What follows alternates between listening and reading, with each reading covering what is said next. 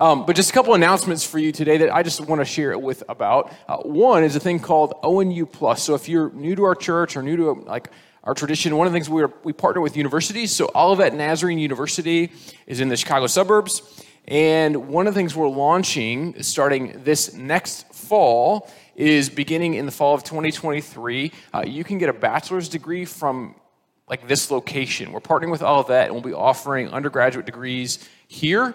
Uh, so Pastor Matt will be the one kind of spearheading that, that program. And so it's considerably discounted from what it was before, but it's um, if you were to go to campus, but if you're interested in continuing your education, know that you can actually do that here from this place starting in the fall. Uh, you'll hear more about that in the days ahead, but just wanted you to be aware.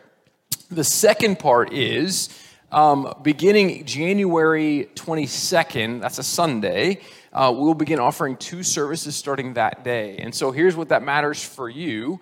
Um, we need some of you to commit to a particular time um, whether it be 9 or 10.30 and then we'll also need some of you to be willing to serve in multiple times so if that's you or you're willing we'll be talking more about that in the days and weeks ahead but just when you put it on your calendar and know that that will be happening at that time and we hope uh, you'll take seriously what it looks like for us to partner with god's kingdom and with one another and with our community and so that'll be happening on that day and so i was thinking though um, as i thought about today um, we're continuing our series actually finishing our series in revelation some of you are really excited about that um, that we're finishing. Uh, some of you are really excited that we're talking about it. So um, we have both. But I was thinking uh, yesterday, I recorded the Notre Dame football game, which I do pretty much every Saturday in the fall. And I recorded on purpose because if I record it, I can watch like an hour to an hour and a half late and then fast forward through all the commercials and then watch the game and finish about the right time. The problem was yesterday, I was home a little later, so it had been almost two hours since the game started. And then um, my wife and sister-in-law were watching the end of the Michigan game, and the Ohio State game came on, and um, I happened to see the ticker on the bottom. Should have not looked. But the first score I saw was Notre Dame was winning 35 to nothing. So the good news was I didn't have to worry about the outcome of the game, but I was thinking how the week before I didn't know what happened and I watched the whole game and it's like so much better. But but are there things in life or times when you're like, oh, if I didn't know the beginning, or you walk into something not knowing the beginning or not knowing the end? Like maybe you've, a friend or family member's been watching a movie, and you walk in and you miss the beginning, and you watch the whole thing, and you feel like you're missing something. Maybe you experienced that. Or when I was a, a I was an infant, I don't know exactly how old, um, I was apparently a really good baby, and so my parents took me to a movie and because um, otherwise, why would you take a baby to a movie? So that's my only assumption is I must have been a good baby. Uh, the problem was my parents said that as my dad was holding me on his lap in this movie that they were so excited to see, um, I went to the bathroom, but not just a little bit. Like it went through my diaper, through my clothes, onto my dad. And so he had to get up and carry me out to the car. And he said it was the worst drive home because it stunk so bad. Um, but they missed the end of the movie. And this is like pre streaming. And it was like the last week out. They didn't want to pay. They, you know, it was like parents were like relatively newly married and didn't have any money, and they had a baby, and so they couldn't afford to go back to the movie again. So they had to wait like six months for it to come out to rent a video so they could see the end of this movie. So like they waited forever to see the end. But but I think that's kind of how it might be helpful to think about the book of Revelation. And here's what I mean. I think so often people begin talking about faith or talking about scripture and they jump, if we're going to use like the Bible, we'd say they don't jump to like Genesis chapter 1, they jump to Genesis chapter 3. And if you're like, I don't know anything about the Bible, so what does that mean? Well, Genesis chapter 1 and 2 paints this beautiful picture of God creating all the created order in this beautiful garden, and he creates all this stuff and he says it's good.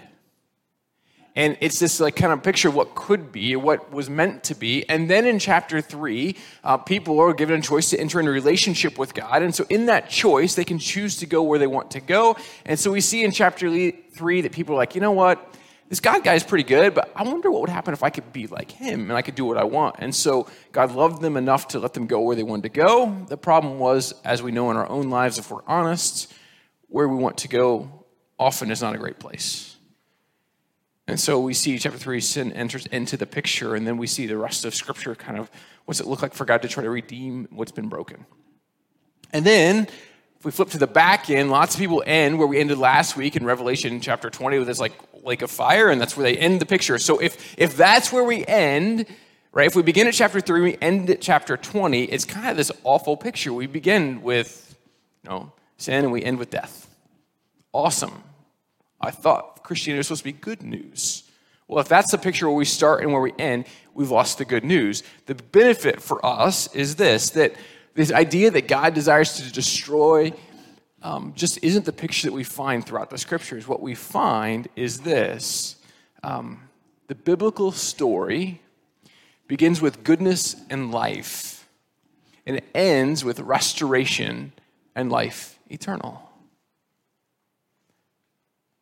Biblical story begins with goodness and life and ends with restoration and life eternal. And in the middle, sometimes it's a mess. But what we find is a God who promises in the end a picture of a garden city this new Jerusalem. It's like, right, not the idea that this is everything is destroyed, but everything is redeemed and restored and made new. And so I, I, would say this, like one of the things that happens for us as we walk through this series, I'll kind of summarize a little bit. Right, it's 12 weeks, so you can go back and listen online if you want. Uh, I'm not going to try to summarize the whole series in like five minutes. That would take the whole time today. But what I'll say is this, we began looking at the seven churches because that's who the letter of, Revelation. Was a letter written to the seven churches that was kind of circulated and read aloud. So if you've never read it, read it in one sitting, because that's probably a great way to understand it. Um, and then it uses these Old Testament pictures all throughout. And so, if you don't know the Old Testament, it's like a really weird book because it's painting pictures with Old Testament stories that its early readers and hearers would have understood. And so, quickly summarize, here's what I'd say one of the biggest key points of the whole book is our life more marked by the beast, which we'd say the things of this world, the things that are evil, things that are broken, sin, or is our life more marked by the Lamb, aka Jesus? Which thing marks our life? And so, all throughout, John compares and contrasts the kingdom of Babylon is what he uses, but he's also talking about Rome, Babylon or Rome versus the kingdom of God. He compares and contrasts the kingdoms of the world with that. And what we find is what John is trying to articulate is that God is inviting us into a radically new way of life, embodied in the person of Jesus. And we see that all throughout, this is kind of the point that there's celebration and vindication for the martyrs who've given their life for their faith. They're kind of celebrated all throughout. But also, here's kind of been my hope for you in this series that we might trade a picture of Revelation as like a historical prediction and think of it more in terms of a theological picture of the way God intended for us to live and the way He promises that we will live in the end. That maybe we begin to see it from a new perspective um, and we wouldn't approach it with fear and trembling because we often read Revelation like it freaks us out. But what we find is it begins with the idea that this is the revelation of Jesus, and it was good news to the first century church. And so it should probably be good news to us. And we see this kind of glimpse of what God desires in chapters four and five because the point of those two chapters, as we see kind of from, from God, God's throne room, if you will, is the idea that all of creation is created to worship. You and I all worship something. The question is, what do you and I worship? the point that John's making in those two chapters that in the midst of all the things that we could worship in life, from ourselves to athletics to politics to money, all these things, anything you want to name, there's only one thing worthy. It's God, the Father, and Jesus, his Son. And that's it. Nothing else is worth our worship. And so we could talk a lot more about this, but that's kind of a background as we begin to look at Revelation chapter 21, the first five verses here. Here's what John writes Then I saw a new heaven and a new earth, for the first heaven and the first earth had passed away, and there was no longer any sea. I saw the holy city, the new Jerusalem, coming down out of heaven from God, prepared as a bride beautifully dressed for her husband. And I heard a loud voice from the throne saying, Look, God's dwelling place is now among the people, and he will dwell with them. They will be his people, and God himself will be with them and be their God. He will wipe every tear from their eyes. There will be no more death, or mourning, or crying, or pain, for the old order of things has passed away. He who is seated on the throne said, I am making everything new. Again, John's pulling pictures from the prophets, I think in terms of Isaiah and others. And I, I got to be honest with you, maybe you're like me, you caught caught up early in this when it says there'll be no more sea, and you're like, huh, I kind of like the ocean. What do we do with that? Well, I don't know if there's literally going to be no ocean, but I know this. What here's he's trying to say is this that the sea represented in the ancient world, it represented evil and chaos. It was uncontrollable. Right? If you go back to the Genesis story in Genesis chapter 1, says in the beginning everything was formless and void, tohu bohu, it was chaos. Tohu bohu or the Greek or the I'm sorry, the Hebrew words there. And it was like uncontrollable. And when God spoke, he began to control the waters. This idea that in the midst of chaos, God created order. And so, what he's promising here is there will be a day when what seems to represent all the evil and chaos and brokenness of this life will be reined in and will be no more. Now, it doesn't talk about lakes or beaches, so if you live in West Michigan, you might be okay in that. But what he's trying to say is the new Jerusalem is the opposite of Rome or Babylon. It's the opposite of what those things have been. It's this idea that what we see then is this picture of a wedding. Have you ever been to a wedding? Right, there's that cool moment in most weddings. I say most because not all. I've been to some weird weddings, but but in most weddings, like there's this kind of scene where the bride enters in through the back door or hallway or whatever, and there's this split second where the groom sees her usually for the first time. And lots of times, my favorite is usually like the biggest, like jacked looking dudes are the ones who cry the most. Um, it's one of my favorite things to watch um, because they see her and they're like, oh, right. And it's every woman in the room goes, oh, and every guy's like, are we done yet? When's this reception? There's a game on. No, um, but but there's that moment where the groom sees the bride and everything stops and everything freezes. And there's this moment where everyone in the room just kind of realizes this is what it's meant to be. And this is the picture we see here. It's that Christ is the groom, and the bride is his church. And he sees her as radiant and beautiful, as if he's seen her for the first time. And it enters in, this is the picture we find in Revelation chapter 21. And then it says this that God himself will dwell with them. And this word dwell means to tabernacle with. And you're like, okay, what, what's the point of that? Well, it's the same word if you go back and read John chapter 1, where it says, John was, it says Jesus was the Word, and in him was the Word, and he was life, and all these things. But the whole point there is this that he came to dwell, to tabernacle with us in John 1. If you go back to the tabernacle, which was an actual thing in the Old Testament, it was the place where God's glory, God's presence seemed to dwell among earth. And so what he's saying here's this God's very presence, he will tabernacle, he will live with his people for all eternity, and he will make all things new. And so in the Old Testament, there was the temple there's specifically the, the Holy of Holies. And so in Ezekiel, there's kind of picture that, that maybe, just maybe, that somehow it might overflow and spill out onto all people, that God's presence would like leak out of the temple. And this is the picture we see here. That God will, it's what we use the word often in, in like Christian tradition, we say Jesus was the incarnate God, right? He was God in flesh. We even use a phrase that we'll talk about next week and throughout the, the Advent season the idea of he was Emmanuel, he was God with us. And in this picture, it's no longer do we see glimpses. No longer did God just come in the person of Jesus and was resurrected. No longer we see just glimpses of God with us in the midst of the life of the church, but there will be a day when God Himself will be with us in His fullness. And we'll find that life will be what it was meant to be that we'll see the presence of God in his fullness.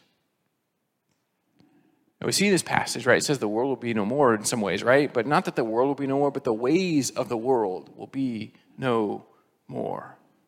Heaven and earth come together in this kind of holy, uniting way.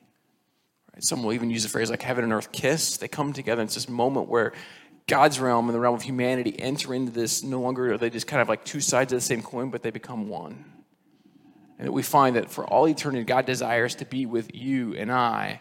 And this is the idea of the new creation, the new Jerusalem, the new heavens, the new earth, God's place of reign where all wrongs are made right. And then we get that line where there'll be no more tears, and no more mourning, and no more death, and no more pain. Do you ever feel like life is so heavy? The burdens are so great? You grieve the loss of someone you love. You find your heart is broken, that you're mourning, that you, that you just long for someone who you have lost to be with you, and you know the pain that that causes. And so um, I was thinking about that this week as I officiated a funeral for a woman um, on Friday. And as I listened to her life story and this kind of like tough relationship she had with God and religion and, and her family, you know, they're all in the church today, but they're just talking about their, their mom or their grandmother. And I was listening to the stories. And she wrestled with, because she had kind of a bad picture painted of who God was. Um, and so she didn't know what to do with the fact that her husband left her and then she had to bury a son at 28. Like she, she didn't know what to do with these things, right? Those are things that are not meant to happen. Marriage is meant to be this beautiful thing that lasts for a lifetime. We know that doesn't always work that way, but that's God's intention. And we know that parents are not supposed to bury their children. We know sometimes it happens. But the problem was for this woman that she had seen the picture of God is like God will make all things right no matter what right now. That if you're just faithful enough, great things will happen. The problem is that's not the picture we find throughout the New Testament. It's not the picture we find throughout the Bible. What we find is that God often makes things right. That sometimes happens. But what we find in the person of Jesus, he promises he will be present with us in the midst of the heartache and the pain and the suffering right? 11 of the 12 people that followed Jesus died as martyrs. One was stranded on an island, right? Like they didn't really have this great life that we would think of as great life, but they knew the very presence of God. And it made all the difference in the world and what they were going through. And so maybe we need to be reminded today that whatever we're going through, God is with us. There's nothing you and I go through that He is not with us. He will grieve with us in our moments of grief celebrate in the moments of celebration. But what he promises us here in the book of Revelation is there will be a day when there will be no more death, or no more pain, or no more suffering, when all wrongs are made right. The problem for you and I is this is we live in a world where because God loves us enough to let us go where we want to go, other people get to go where they want to go, and that often leads to our own wounds and brokenness.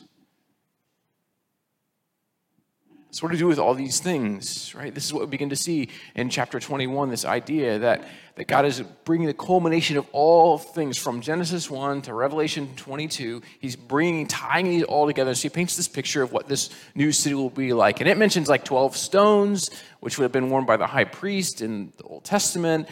12 apostles and 12 tribes represent the fullness of God's people. And so he paints all these pictures. And I love this idea because, like, some people like, well, in heaven, there's streets of gold. And they get all bent out of shape about streets of gold. You know why I love that?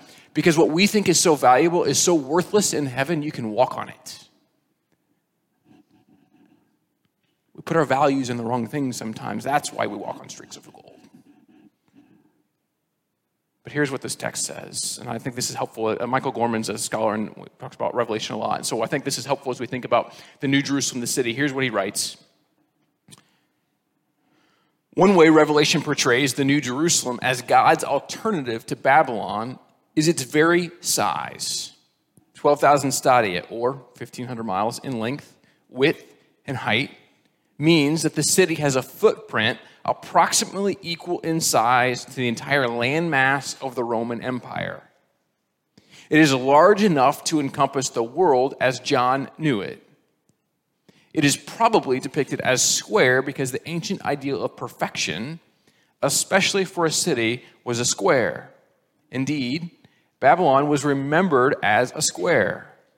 But Revelation goes a dimension further and portrays the city as a cube because the Holy of Holies was a cube in 1 Kings 6:20. And the victorious children of God are a community of royal priests. Right? The Holy of Holies was the place where God's presence dwelled, and you couldn't just enter in, only the high priest could do that. You and I were not welcomed or invited into that space. Everyday Jewish people were not invited in. The followers of God were not invited in. Only one person and only at the right time. But what John's trying to paint in this picture of Revelation, that this is the very character and nature of God, that, that when he makes all things right, there is no time where you and I are not invited, invited into his presence.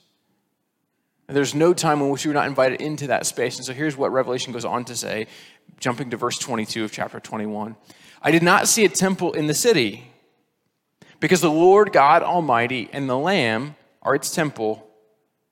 The city does not need the sun or the moon to shine on it, for the glory of God gives it light, and the Lamb is its lamp. The nations will walk by its light, and the kings of the earth will bring their splendor into it. On no day will its gates ever be shut, for there will be no night there. The glory and honor of the nations will be brought into it. Nothing impure will ever enter it nor will anyone who does what is shameful or deceitful, but only those whose names are written in the Lamb's book of life. Then the angel showed me the river of the water of life, as clear as crystal, flowing from the throne of God and of the Lamb down the middle of the great street of the city. On each side of the river stood the tree of life, bearing 12 crops of fruit, yielding its fruit every month. And the leaves of the tree are for the healing of the nations. No longer will there be any curse. The throne of God and of the Lamb will be in the city, and his servants will serve him. They will see his face, and his name will be on their foreheads. There will be no more night. They will not need the light of a lamp or the light of the sun, for the Lord God will give them light, and they will reign forever and ever. Look, I am coming soon. My reward is with me, and I will give to each person according to what they have done. I am the Alpha and the Omega, the first and the last, the beginning and the end. Blessed are those who wash their robes, that they may have the right to the tree of life and may go through the gates into the city. Outside are the dogs, those who practice magic arts, the sexually immoral, the murderers, the idolaters and everyone who loves and practices falsehood. I, Jesus, have sent my angel to give you this testimony for the churches. I am the root and the offspring of David and the bright morning star. The Spirit and the bride say, Come. And let the one who hears say, Come. Let the one who is thirsty come, and let the one who wishes take the free gift of the water of life. Right, one of the coolest pictures in that is the gates of the city of God are never closed. God is the light of the world now and for all eternity. But we know far too often we don't choose to live in light. Choose to go our own direction in our own lives. We know this. Right? We just talked a few passages ago, a couple weeks ago, about how how all the, these plagues and all these things happen, and people are like, you know what? Um, yeah, I'm good. I still don't need God. Like, I'm kind of out on that idea. Right? All these things happen and no one repents. And then, right, these witnesses, these people bear faithful witness to who God is, and almost the whole world repents and turns to God. Right, here's the reality of how I would say that. Um, years ago, C.S. Lewis wrote a book it's called The Great Divorce. Maybe you've read it, maybe you haven't. Uh, it's worth reading. I, I, used to teach a class at Olivet, and um, we would require all the students to read this book, The Great Divorce. Not because it's um, literal, it's fiction, by the way. It is a fiction book, but it's super good fiction book. And, and in this, C.S. Lewis paints this picture of like heaven and hell and kind of a purgatory place. And, and, and in it, what you see is people continue to go further and further away from heaven. Why? Because they keep choosing to go their own direction. What they long for and desire and crave takes them further and further away from who God is. And the goodness of God, they run from because it's not what they desire. It's not what they think will fill them, and they get angrier and more bitter the further they get from God. And they, they get glimpses, but they, they don't care. They keep going where they want to go. And the picture is this the, the great divorce, this idea that God will give you what you want. But if you keep going that direction and you don't go towards Him, you're not going to want what it ends up being. Right? It's fiction, but C.S. Lewis's whole point is like the gates of heaven are always open, but you continue to choose to go the other direction. One of Lewis's famous quotes is this that the gates of hell are locked from the inside. This idea that you and I, when we choose things that lead to more and more brokenness in our life, we enslave ourselves. And over and over again, we choose these things and we, we think they're going to bring life. We long for these things to bring life. We, we, we can't consume enough or buy enough or have enough. We talked about last week how we takes this picture of all these like glamorous luxury goods and we and people are weeping because they can't have their sweet stuff from Amazon Prime any longer, right? Like, this is the picture of all these things we long for, we hope for, we want. But what God is trying to say, if you will trust that your greatest identity, your greatest value in this world is to know Him and be known by Him, to worship Him and find your identity in Him, then you might find that life makes sense. To live from the place of a God who desperately loves you and longs for you to know him the way he knows you. And this is the picture we see. The picture of idea of new life, of resurrected life, right? Right. Some people will say things like, "Well, you know, I, I, I don't." Anyway, I don't. I don't know what people do with the idea that if we don't miss in the scriptures, what God says is someday all people will be resurrected. That means like brought back to life. If they come to know the fullness of who God is in His Son Jesus. He wants you and I to know life that leads to life that is life eternal. And we get to pick it. We're invited in to make that decision. And the scene in Revelation 21 and 22 is this that we see that, that Jesus comes as the first fruits, the beginning of what God desires to do among all of us in our lives to redeem and restore and make all things new. And we see this garden city, right? This river that flows, that is this river of life and you and I are invited to, to drink from this river of life.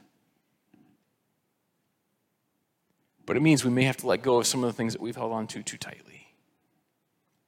But maybe, just maybe, God really will redeem and restore. If you and I will choose to live into knowing Him, we'll find that's true. There's a story in John chapter 4, and it's a story of this Samaritan woman. And, and, and maybe you know the story, maybe you don't. Um, but if you don't know this, Jews and Samaritans don't really like each other. Jews think Samaritans are like the worst people ever, and Samaritans think, well, then we don't like you either. And so there's a scene in, in there where Jesus, rather than doing what good Jews would do, he would go around the city. He doesn't go around, he goes through. And he goes to this well, and there's this woman at the well. And a woman there in the middle of the day, there's all kinds of implications for that. I'm not going to even talk about those today, but the point is this the woman is there, and Jesus asks for a drink. She offers him a drink. And then he says, Did you know that you could have a drink that you'd never be thirsty again?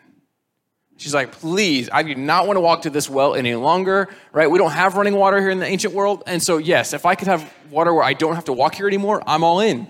And then here's what we actually see in John chapter 4 Everyone who drinks the water will be thirsty again. But whoever drinks the water I give them will never thirst. Indeed, the water I give them will become in them a spring of water welling up to eternal life. This is the picture we see again in Revelation chapter 22. That God wants you and I to drink from this place in which we can find life. But the challenge for you and I is often we think we find the things that give us life in our own minds don't come from Him, they come from whatever we can pursue. But what if we pursued Him? What if maybe we choose today to find the source of our life in Jesus? What if Jesus becomes the source of our life what he offers? What if we pursue him with all that we are? And we find that it reorients our very lives, that puts everything else in perspective.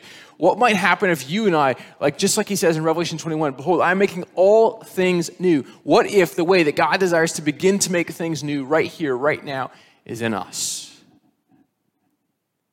What if, what if right here, right now, God wants to make you new? He wants to redeem and restore. Go back to the picture in Genesis chapter 1 and 2 that everything He created is good. And He says people are created in the image of God. What if God wants to restore that image in you and I? What if through Jesus, God is making all things new and He wants to do it in our lives? What if you and I will say yes to that? What if you and I will choose to follow Him with all that we are and find Him as the source of our life? Then, maybe just then, we can see what God desires to do in and through us. All right, this is why we're talking about in January 22nd having two services because we want to create more space for more people, right? Because when kids are in here, there aren't a lot of open seats. And they're like, well, you could just not have kids. That's a terrible option. We're not going to do that one. So here's the reality for you and I. What might happen if you and I partnered together with God and said, Hey, we've come to know this place that is the source of life for us. Would you come to that place as well? Would you drink from the well of life? And this is why we gather and this is why we exist because we believe God is redeeming and restoring and making all things new, and He wants to do it in you and I. And so the picture of the book of Revelation is this that in the midst of all the competing worldviews that exist, there is one kingdom that exists that is going to make all wrongs right. There is one who is worth our worship worship. There's one who loves you. There's one who desires to redeem and restore and make all things new. And it's God Himself working through His Son. And will you and I choose to entrust our lives to Him so that we can come to know life in this life, but life for all eternity? We pray with me this morning. Father, we thank you for this opportunity to gather together, for the way you love us and desire for us to know you we ask that you might help us today to choose life and life abundantly, to know your Son in such a way that we too enter into this city, this new Jerusalem, that we might recognize He desires to make us holy and blameless and pure in such a way that we find our identity, our purpose in living, and what we exist for wrapped up in your Son.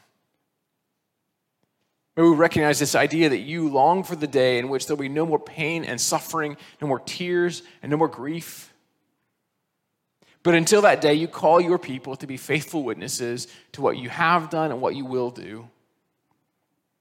So may we be a people so radically defined by your love that it transforms the world in which we live.